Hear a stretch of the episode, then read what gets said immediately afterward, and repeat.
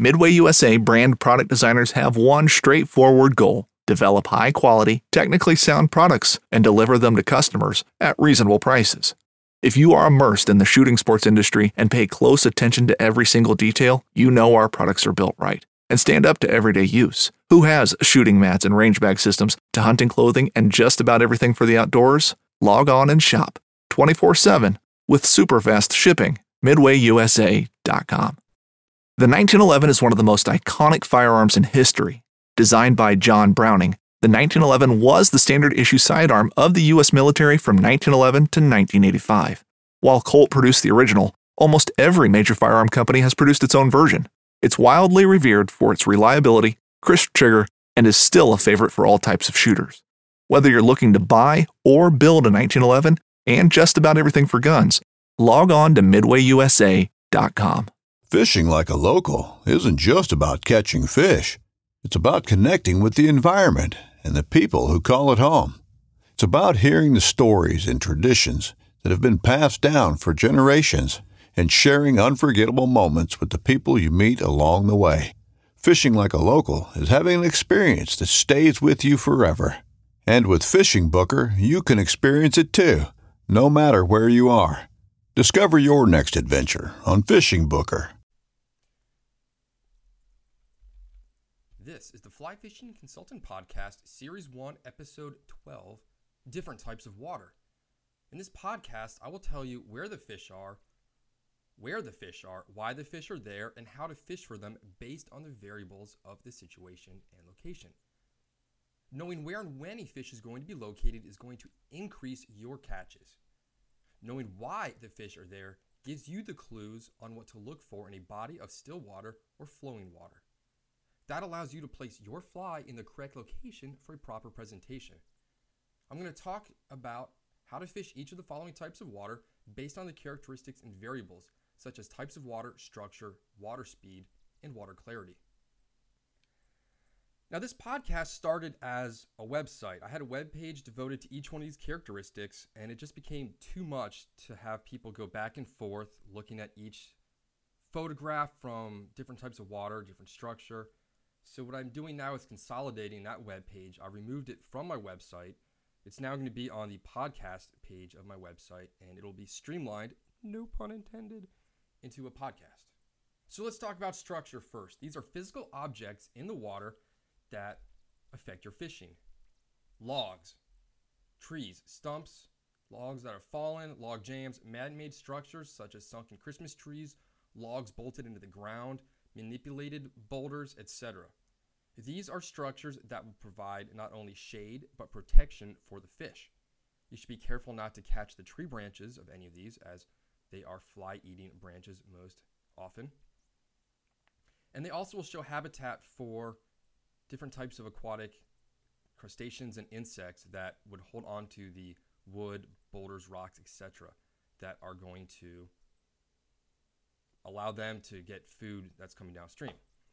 So, rocks that are naturally there could be uh, any size. Uh, books refer to them as uh, food and sports ball size, so grapefruit to softballs baseballs to pebbles, stones, gravel, sand. Rocks, if they've been moved by the water, will gradually decrease in size going downstream. If the rocks flow in from a debris flow or a landslide, they're going to be randomly scattered. So you can automatically tell um, if a whole bunch of rocks are piled up along the river, is it natural or do they get placed there by the water? So you have the biggest rock, the smallest rock, and so on downstream, sort of like those Russian nesting dolls, biggest to smallest. Plants are also structured. Going to provide shade, oxygen. Lots of insects like to hang out on them. Um, they provide habitat for young fish to grow up in. Some fish also eat the plants. If a plant is submerged, it can be referred to as an SAV or submerged aquatic vegetation. Plant roots also are a habitat for lots of organisms. Now, plants that are not submerged can be overhanging branches and plants um, like willow trees, most notably on uh, Pennsylvania spring creeks. We'll get into that later. Lots of branches overhanging, insects can fall in. It provides shade for the fish.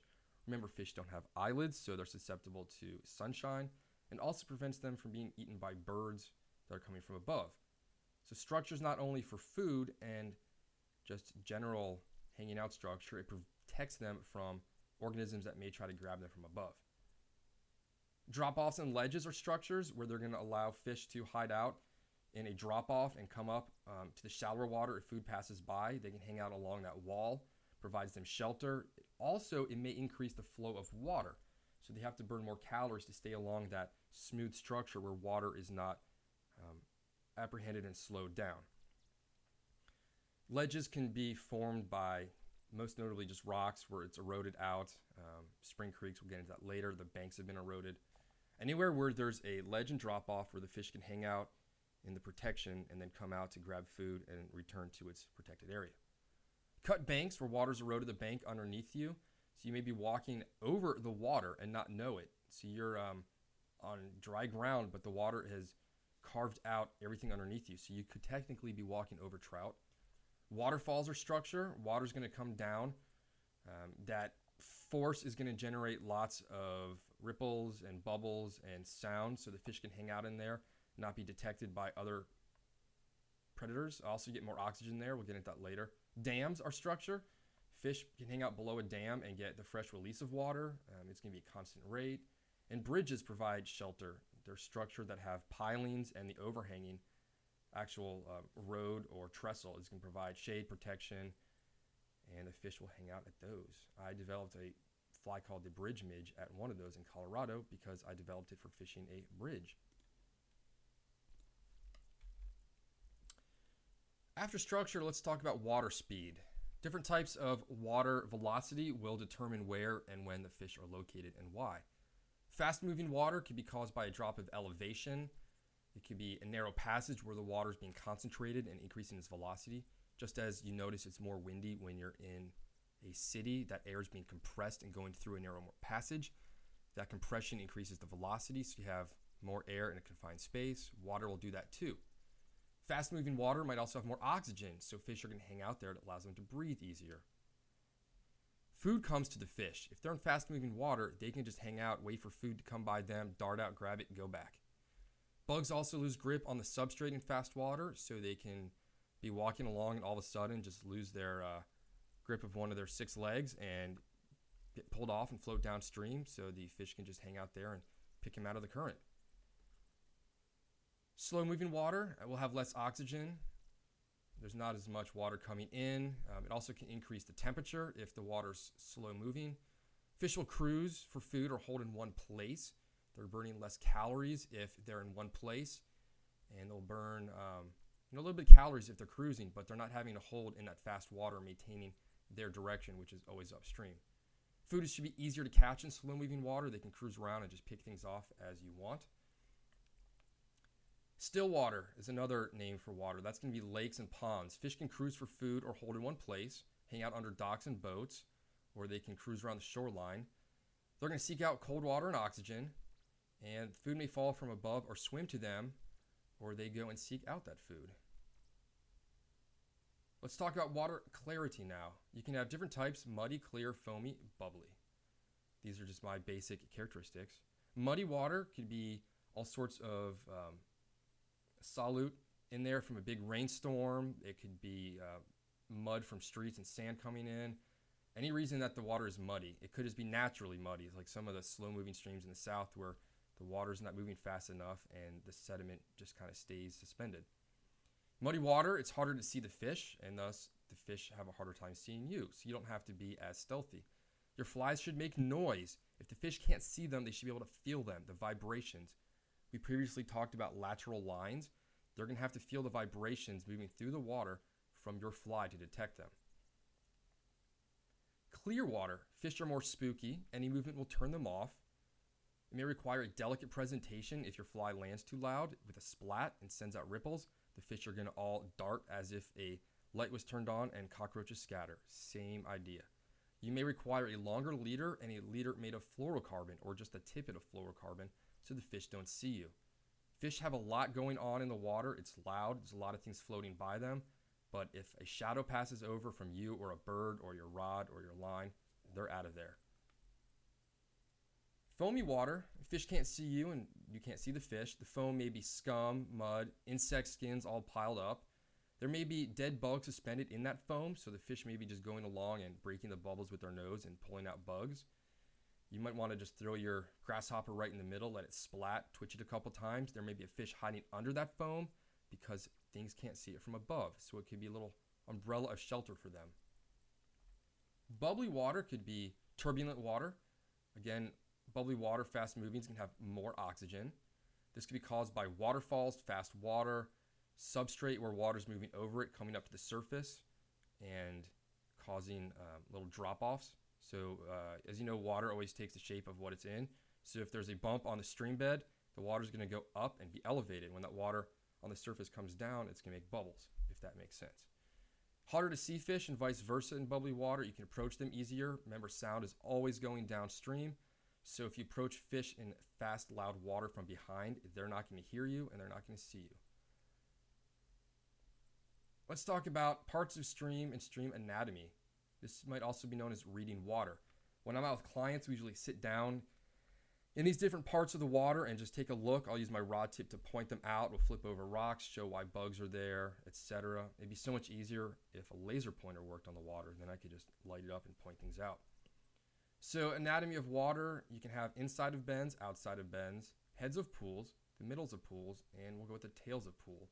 Sides of pool, deep versus shallow water, and eddies. If you have another one that you want me to talk about, send me an email. Inside bends are usually going to be shallow. It's where sediment has been deposited. It's going to be a fan or oval shape where the water has come in slower and dropped it off. It's a good spot to stand and cast to the other side because the sediment and bank is exposed.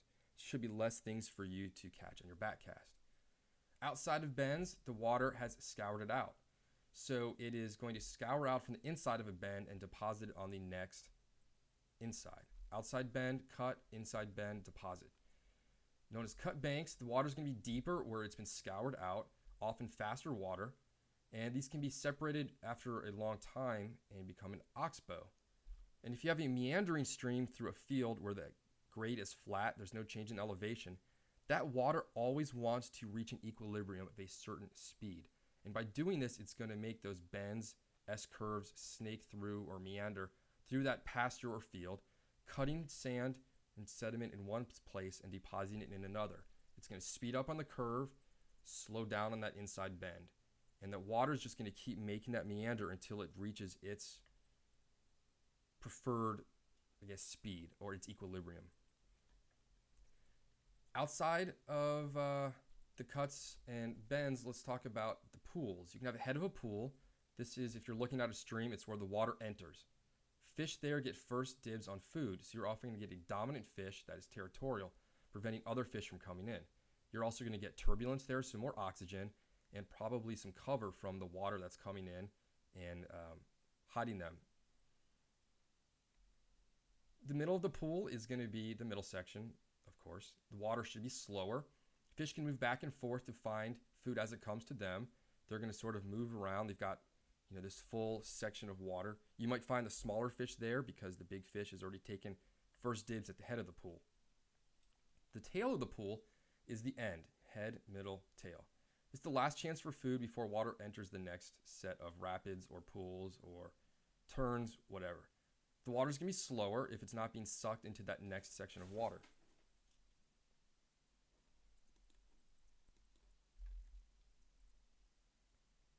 Larger fish might hang out in that tail because uh, food is coming to them. So it's the last dibs, last chance for food. And if it's creating that vacuum, food's going to be being pulled towards that fish. So oftentimes there's a good chance to catch fish not only at the head of the pool, but at the tail. If it's slow water, they could just be hanging out there. If it's shallow, as long as their back is not exposed, you may find a large fish hiding there. The sides of the pool are going to have the slowest water. You're going to have sediment deposited there, so maybe a spot for spawning. There's overhanging plants often that provide shade and coverage and protection. And they may hang out in that slower water on the edge and then dart out for food that comes across in the middle. So if you throw a streamer or a hopper about one to two feet off the bank and start moving it, a fish on the side might often come up and just nail your pattern. Let's talk about deep versus shallow water. And while I'm thinking of all these, I'm picturing Big Hunting Creek in Thurmont, Maryland, which is a stream that comes out of a dam and goes through different changes of elevation and every kind of anatomy of a pool you can imagine. So uh, if you fished there before, you should be familiar with these terms. If not, you're going to understand the vocabulary associated with them and better understand where you were fishing. An eddy is water circulating against the current. Food items and debris and flotsam get trapped and circle around. Fish can hang out there and dart out from the slow water to fast water to grab food. Remember, they're burning fewer calories if they're in slower water than if they were in the fast water where the food was. Items also get trapped so they can just cruise around and pick things off without having to burn any calories. If there's dead bugs floating in a circle, they can just go around and lazily, leisurely sip them off the top. So that's some parts of the anatomy of a pool. Let's talk about the actual names of the types of water you were to counter these. We have tailwaters, spring creeks, freestones, large rivers, small streams, still waters, flats, and tidal sections. Let's talk about tailwaters. Water is coming out of a dam, be it a lake or a reservoir. Water comes out of the base of the dam and is often very cold because deeper water has less sunlight, less warmth. It's going to be cold, usually 40s and 50s degrees. Water coming over the top of the dam is called a spillway and is often warmer because it's the top layer of water that's been warmed by the sun. Access is often limited closer to the dam for security reasons. Dams that produce electricity, dams that, if are blown up, are going to flood an entire town. Also, they just don't want you messing with the gauges and gates and other things associated with water coming out. Fish congregate in the section often between that dam and the restricted area because you can't fish there. So if you go to the Taylor River in Colorado or the Blue River in Colorado and look down from the bridges, but the blue is now closed on that bridge, so you can't really look, you're going to notice some hogs. These fish are unmolested by anglers. They're sitting there getting first dibs of food coming out. The water temperature is constant, the flow is constant. They are just huge fish, and the best you can do is look at them and hope that high water releases are going to push them out into the public stretch. I believe it's called a tailwater because of if you look at it from the sky, you've got like an oval shape, which could be like, I don't know, maybe a mouse, and then this long string coming out the other end, which could be the tail. I'm not sure. So, fluctuating water levels are based on the needs of a power company, the water levels behind the dam, recreational use. Do they need to let out water for a whitewater kayaking or rafting event? Does a certain reservoir have to be lowered to provide more water in times of drought for public drinking? Um, if it's a drought, water is often going to evaporate out and it's going to expose most of that uh, reservoir. Water is going to be crystal clear closer to the dam where the water is coming out. Runoff from feeder streams and streets is going to contribute to water levels going up and down and loss of clarity downstream from the dam. So, oftentimes, that first one or two miles is going to be clear during a thunderstorm. And then after that, you're going to start getting water that's coming in, feeding that stream, not from the reservoir, that's going to have all sorts of sediment in it. Water temperature is going to be constant closer to the dam and remains unfrozen in winter because these waters are always coming out from the same location in the lake. That temperature is constant unless the water is flipping, getting the turnover of deep water moving to the top and top water moving to the bottom. That allows year round fishing. You can fish the first two miles of any reservoir out west, some out east, and it'll be unfrozen for the first two miles because that water is not cooled by the air. Once it starts cooling from the air, it's going to be, you know, in the 30 degree range. It's going to start freezing up. Your first will have slush and shelf ice coming down, and then it'll freeze solid. Plants and animals grow year round as well, closer to the dam, which increases the chance for huge trout because it provides protection and habitat and food for the microorganisms that these fish feed on. The rocks and the bottom tend to be slick as algae also grows year round. Most notably, out here in the east, we have the Savage River, which is just covered with appears to be green mucus. The water comes out year round. The algae don't die and they just grow and coat a thin film. You got to have studs on your boots, got to have a wading staff. Otherwise, you're going to bust your head open. I've come out of there with so many bumps and bruises before, even with studs and pole. It's just, it's tough walking. Knives, machetes, saws, and shears, multi tools, shovels, swords, axes, spears, hatchets, and tomahawks. If it cuts, snips, slices, or chops, Midway USA has it. Find great gift ideas in our huge selection of pocket knives and other everyday carry folding knives. Make a statement or create a family legacy with one of our top of the line hunting knives. We've got a great selection of manual and electric sharpeners too. For just about everything for the outdoors, check out midwayusa.com. Some western reservoirs have been stocked with shrimp, uh, known as mysis shrimp or mysids. Those were basically there to feed stocked fish, notably salmon. The highly nutritious shrimp are carried with the water release and get sucked out. Thus, the trout closest to the dam get first dibs and can grow to immense sizes and display a variety of bright colors based on the proteins and pigments in the shrimp. Think of flamingos, they're pink because of the food they eat. The ones in the zoos have to be fed pigments to keep them from turning white. So, tailwaters, uh, in summary, you can fish them year round. Big fish can grow there because the food does not die out throughout the year. They have a constant food source. The plants don't die out, so the food source has a constant food source for itself. You can fish them in the winter because they don't freeze. You can fish them in the summer because the water is still cold. You might not have to wear waders in the summer because it's still cool enough for the fish, um, but you might find it tolerable. I can fish out west in uh, a pair of sandals from like July and August, and then it's back to waders. Some of the famous tailwaters are going to be Yellow Breeches here in Pennsylvania. You've got the Gunpowder Reservoir in Maryland. You've got Big Hunting Creek in Maryland. The Esopus in New York. The Taylor, Frying Pan, the Blue, and 11 Mile Canyon in Colorado. You've got some of the major ones down in uh, Arkansas. I know the names. I'm going to get these wrong. It's probably like the white and the red. Someone's going to have to correct me on those. Those are the ones I always hear about um, online on Chatter. They produce some of the biggest trout. The ones that uh, Dave Whitlock helped stock back in the day. So that's just a couple of tailwaters. Let's move on to spring creeks. They're called a spring because the water flows up from springs. They usually grow in flat land such as valley floors and pastures or open fields.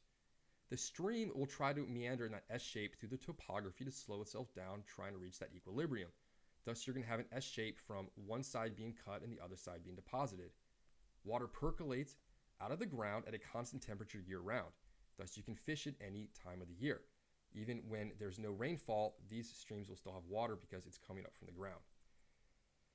Stream usually narrows toward the originating spring or upstream with a marshy area surrounding, and then it gets wider farther down as more water from springs enters. Water does not freeze in the winter, allows plant and animal life to grow year round. The water quality is quite clear. These streams are less susceptible to flooding as it is fed by springs and not runoff. The water will be closest to the springs um, is going to be clearer during times of storms. If you get away from them, it's going to muddy up, just like a tailwater. Closest to where the water feeds in, it'll be the clearest. Stream bed and surroundings, um, it's all based on the geologic structure, most notably limestone. The chemical properties of limestone buffer or lower the pH or acidity of the water, which allows uh, the plant life to grow. It's uh, it's buffered, so the water's less. Man, this is running out of words. Acidic. It allows for certain plants like watercress and elodea to grow year round, and um, the bug life can flourish because uh, a lot of them can't tolerate acidic water. They're few to little, little boulders or structure in the stream because this is from a percolating body of water that carves as it goes. If there are boulders there, they were probably present before the stream formed and are being slowly eroded. Allows for a variety of animal life that require that specific pH, as mentioned before. Most notably are cress bugs, shrimp, and mayflies. You'll have cut banks where the water's eroded underneath the edges and trout can escape from predators and sunshine under there. So you're often walking over the fish. You could be fishing the bank right at your feet and be catching fish, but most people fish the opposite bank. There's often a soft bottom, which is uh, best termed as muck. You will often sink if you enter these. Mossy Creek in Virginia, you can't enter, you shouldn't enter. If you step in it, you're going to sink up to your armpits. I have a picture somewhere of a dead cow that probably walked in there and got stuck and died. You get a lot of overhanging plants, uh, willows most notably, the weeping willow kind of trees. They plant them on purpose along these streams. They require a lot of water, so this being a constant water supply, these trees can grow often quite large. Submerged aquatic vegetation or SAVs grow very thick as it does not die back in the winter.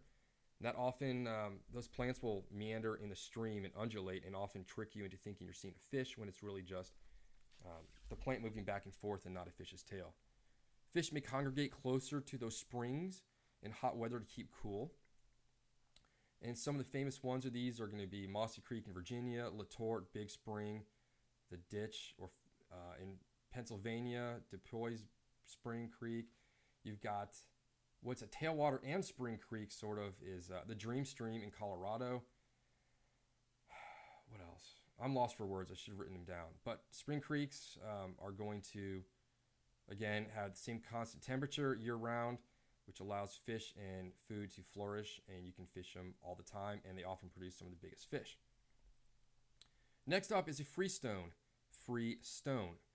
Stream fed by springs at headwaters and runoff throughout its course. It's free running. The size increases farther from the source and may be tidal where it meets the ocean or bay. So the Potomac River, as one, it's a trickle where it starts in West Virginia at Fairfax Stone, slowly increases as that spring is fed with runoff, other streams, feeder creeks, and gets bigger. So it's, you know, a couple hundred yards across up to the tidal section, and then it explodes into a major river down by Washington, D.C. Water's colder, closer to the spring fed sources, so you can have trout up in the headwaters and then warm water species below. Water levels and clarity fluctuate based with precipitation. So, a big snowstorm with the melt, a big thunderstorm, that water is going to turn muddy the entire section. You're gonna have trees coming down. The water looks like Yahoo. Make that Yoo-hoo, the chocolate milk drink. Um, it's unfishable for a couple days. You gotta wait, watch the USGS water line online, and see when the water goes down and it's fishable again. Temperatures are based on ambient temperatures. Today it's in the 70s, so the water's probably a little bit warmer than the air. It's going to get colder soon, which means the striped bass will start picking up, and the smallmouth are going to slow down with their metabolism, and you're going to have to fish slow and deep for them. Whereas in the summertime, when the water's in the 80s and 90s, these fish are very active because they're based on their ambient temperatures, being cold blooded. You can catch them on top. You're going to have a variety of stream bottoms from pebbles to rocks to boulders. More sources of structure to fish as things get washed in. Log jams, boulders. Um, I've seen everything from uh, car parts, Christmas trees, buckets, um, barn doors that float down and get stuck and cause structure where the fish are going to be hanging out. A fast loss of elevation creates waterfalls and plunge pools. You can find those. Uh, Scott's Run, where it flows into the Potomac River, there's about an 8 to 10 foot waterfall. And fish species are going to change from the source to the end based on water temperature, tides, elevation, salinity, etc. Trout in the headwaters, bass in the free flowing, uh, non tidal section, then you have more striped bass, uh, migratory fish that include alewives, herring, shad, gar in the tidal section. And then when it reaches the Potomac, confluence with the Chesapeake, you're going to get saltwater species. Large rivers for small streams. So a large river like the Potomac will um, have fish dispersed over that great area from headwaters to the mouth. You're going to focus on structure to pinpoint where they will be located so you're not wasting your time blind casting over this giant river. Are you fishing a huge rod, big switch, or two handed rods with Spey lines, Rio Skagits, shooting heads? What are you doing to cover all that water where the fish can be dispersed? You're to look for structure. You're to look for different flows of water, oxygen, everything I've mentioned above. So you're not blind casting, you're reading the water and knowing where the fish are to be. And that will prevent you from wasting your time. Small streams, most people fish like eight and a half foot four weight around here. For trout, smallmouth bass, and sunfish. Those are all in the creeks and tributaries. Difficult Run, Scott's Run, Holmes Run, Four Mile Run, and um, yeah, you can walk the shore, cast across the other edge. It's not going to be too big that you need one of those big rods. You don't need the double haul. Let's talk about still water, ponds and lakes. It's a confined body of water. It can be from runoff from streams or spring fed. The lake I grew up on in Reston, Lake Audubon, is fed from runoff. The entire purpose of that man made lake is to catch runoff from the streets, yards, golf courses, parking lots to prevent it from flowing very fast down into difficult run where it's going to erode and cause a lot of destruction. So it sits in that lake, and then there's a little spillway. It goes under, comes out into the tailwater, and you can fish the creek on the other side. The one I used to work at in West Virginia at the Mountain Lake Lodge was a spring fed lake. You could fish it year round, and the water was uh, you know 45 degrees most of the edges. We had trout and bass in there. The fish are free to roam in search of food. The trout may cruise the shoreline for food. Bass and sunfish may back up against structure, boats, pontoons, docks, overhanging trees, where they can just sit with their tail cocked, waiting for something to land in the water or swim by. They can dart out and get them. Some fish form schools, introduce striped bass, striper hybrids known as wipers, and shad may congregate in and around the shorelines and just basically go in schools. They're also going to congregate where water flows in. You're getting that food source and the oxygen. A lot of people like to fish the Blue River mouth in Colorado. If you can get out there, it's pretty marshy, but the rainbow trout in 9 to 12 inch range stack up, face that incoming cold and oxygenated water, and grab any food that's coming down. Walleye, we're going to hold deeper in our lake in West Virginia. They like that. Uh, apparently, anything that's gold colored about 60 feet down would get them. I never had a chance to fish for them. If you don't know, the locals burnt the lodge down in 2003, and I never got to fish for them. And the term thermocline may come into play. People reference that here at Burke Lake, where the change in temperature is based on depth. So if you're swimming in a lake, it's nice and warm by your shoulders and belly, but then your knees and toes are in cold water. That's the thermocline, the change in temperature based on a depth. So often the muskie in Burke Lake will hang out just below that cold water line. When the fish swims by in the warmth, they're going to go up and grab them. Rounding out some of the different types of water, we're going to have tidal. It's a body of water affected by tides.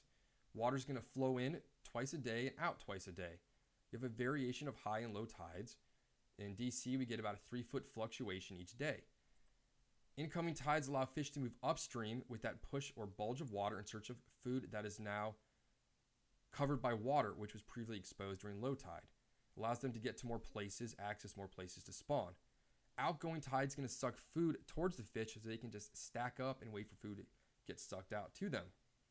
You can have brackish water, which is a mix of salt and fresh, at the mouth where the tide flows in. And the salinity now is increasing in the Potomac River due to lack of runoff. So that tide each day is bringing more saline water up. And apparently, people are crabbing in downtown Alexandria, which is about 10 miles due west of me, which is uh, pretty amazing since we've had no rain until yesterday. You're going to have a mix of fish there. So right now we've got striped bass, gar, the snakeheads are stuck in our tidal section. They have the physical geographical barrier upstream and the salt water below. If they go into salt water, that salt's going to suck the water out of their cells and kill them. So we caught a needlefish yesterday. Um, I also discovered a fish I was able to identify as the tidal silverside, which is a relative to the Atlantic silverside, which is a forage fish. It's got that long silvery lateral line to it. So I'm going to start tying my flies to represent those in the tidal basin. Tidal basin in DC is a man made lake. It fills up twice a day and exits, so the water flushes out the DC harbor. And all sorts of fish hang out there gar, largemouth, smallmouth, striped bass, shad, perch, herring, catfish. I mean, you name it, it's in the tidal basin. People stop me and say, "Oh, gee, what's in the what's in the water here? What are you catching?" And I've said everything. I mean, it would take me too long to name it all. Just go to my website, look at the blog of what we're catching. We're catching everything in the tidal basin. Next up are flats. It means a flat body of water. So maybe 30 degrees, water's going to come in at the deeper part and go up to that shallow part where the, uh, if you, I don't know how to explain the geometry of this, where the point of the two longest sides meet. That's going to be the shallow point. It's affected by tides. Fish work the organisms that inhabit the bottom in plants mollusks, shrimps, crabs, other fish that burrow in the water. They're going to be out and about during high tide, and then they're going to go back into their burrows during low tide. As that tide increases on the flat, it's going to slowly expose them, similar to a buffet where someone's taking the trays off the steam table as they go down. Each one slowly becomes more exposed and then can be consumed. You talk about bonefish, striped bass, bluefish on flats, false albacore, tarpon, and permit. They're all going to come onto the flats during high tide, exit during low tide. They have harder, soft bottoms. You can tell by a push pole on a flats boat, a boat specifically designed to fish the shallow waters. If it has a fork being pushed on the ground, that is a soft bottom. If it has a point, it's going to be the hard bottom. Correct me if I'm wrong. I've not been on a flats boat since last century. Uh, fish will flee to deeper water if scared. So bonefish, most notably, I've seen birds go over them, and that shadow spooks them into deeper water. And any kind of noise, ripples, uh, ospreys diving is going to spook these fish and send them fleeing. They are very uh, scared because there's nowhere for them to go. They can't go to deeper water. The only place they have to go is out. So you're going to have to fish these waters very stealthily. So, when do you want to fish flats? You want to fish flats um, incoming and outgoing tide.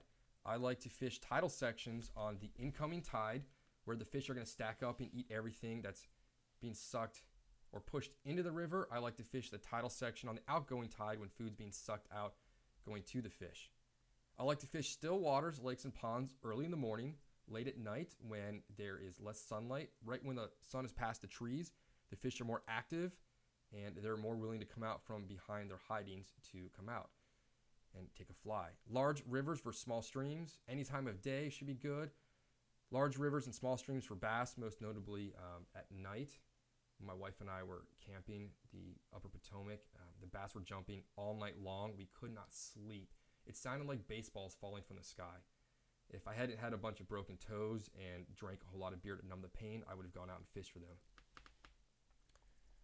Freestone, um, you're going to want to fish those most notably when it's warm out. When it's cold, the metabolism shuts down and they are going to shut off.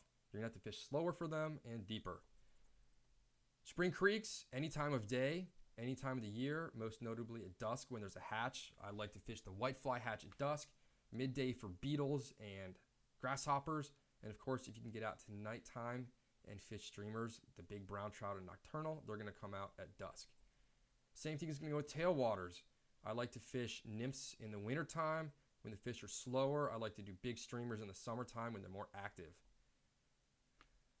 That sums up uh, when to fish and where to fish. Um, I think that's about it for my notes today. Um, it's about a 35 minute podcast on where the fish are, why the fish are there, and when they're there. For more information and some visual aids, go to robsnowhite.com, 1W in Snow White. Click on the podcast link, Series 1, Episode 12, Different Types of Water. You fish these waters your whole life. You may not have known the terminology, why they're that temperature, why they're that color, why we're fishing them at this time of year, not the other, why there are more midges in the winter versus the springtime, etc. If you have any questions, shoot me an email, rob at robsnowhite.com. I thank you for tuning in today, and I think I'm going to try and actually sit down and tie some knots uh, per request, get a video up. So that's a 36 minute podcast. Take care. That's awesome. Don't miss Thursdays with Saltwater Experience, brought to you by Golden Boat Lifts, every Thursday night from 7 to 10 p.m. Eastern on Waypoint TV, the destination for outdoor entertainment. One of the most legendary shows in the outdoors is on Waypoint TV. Don't miss Primo's Truth About Hunting, Wednesday nights at 7 p.m. Eastern on Waypoint TV, the destination for outdoor entertainment.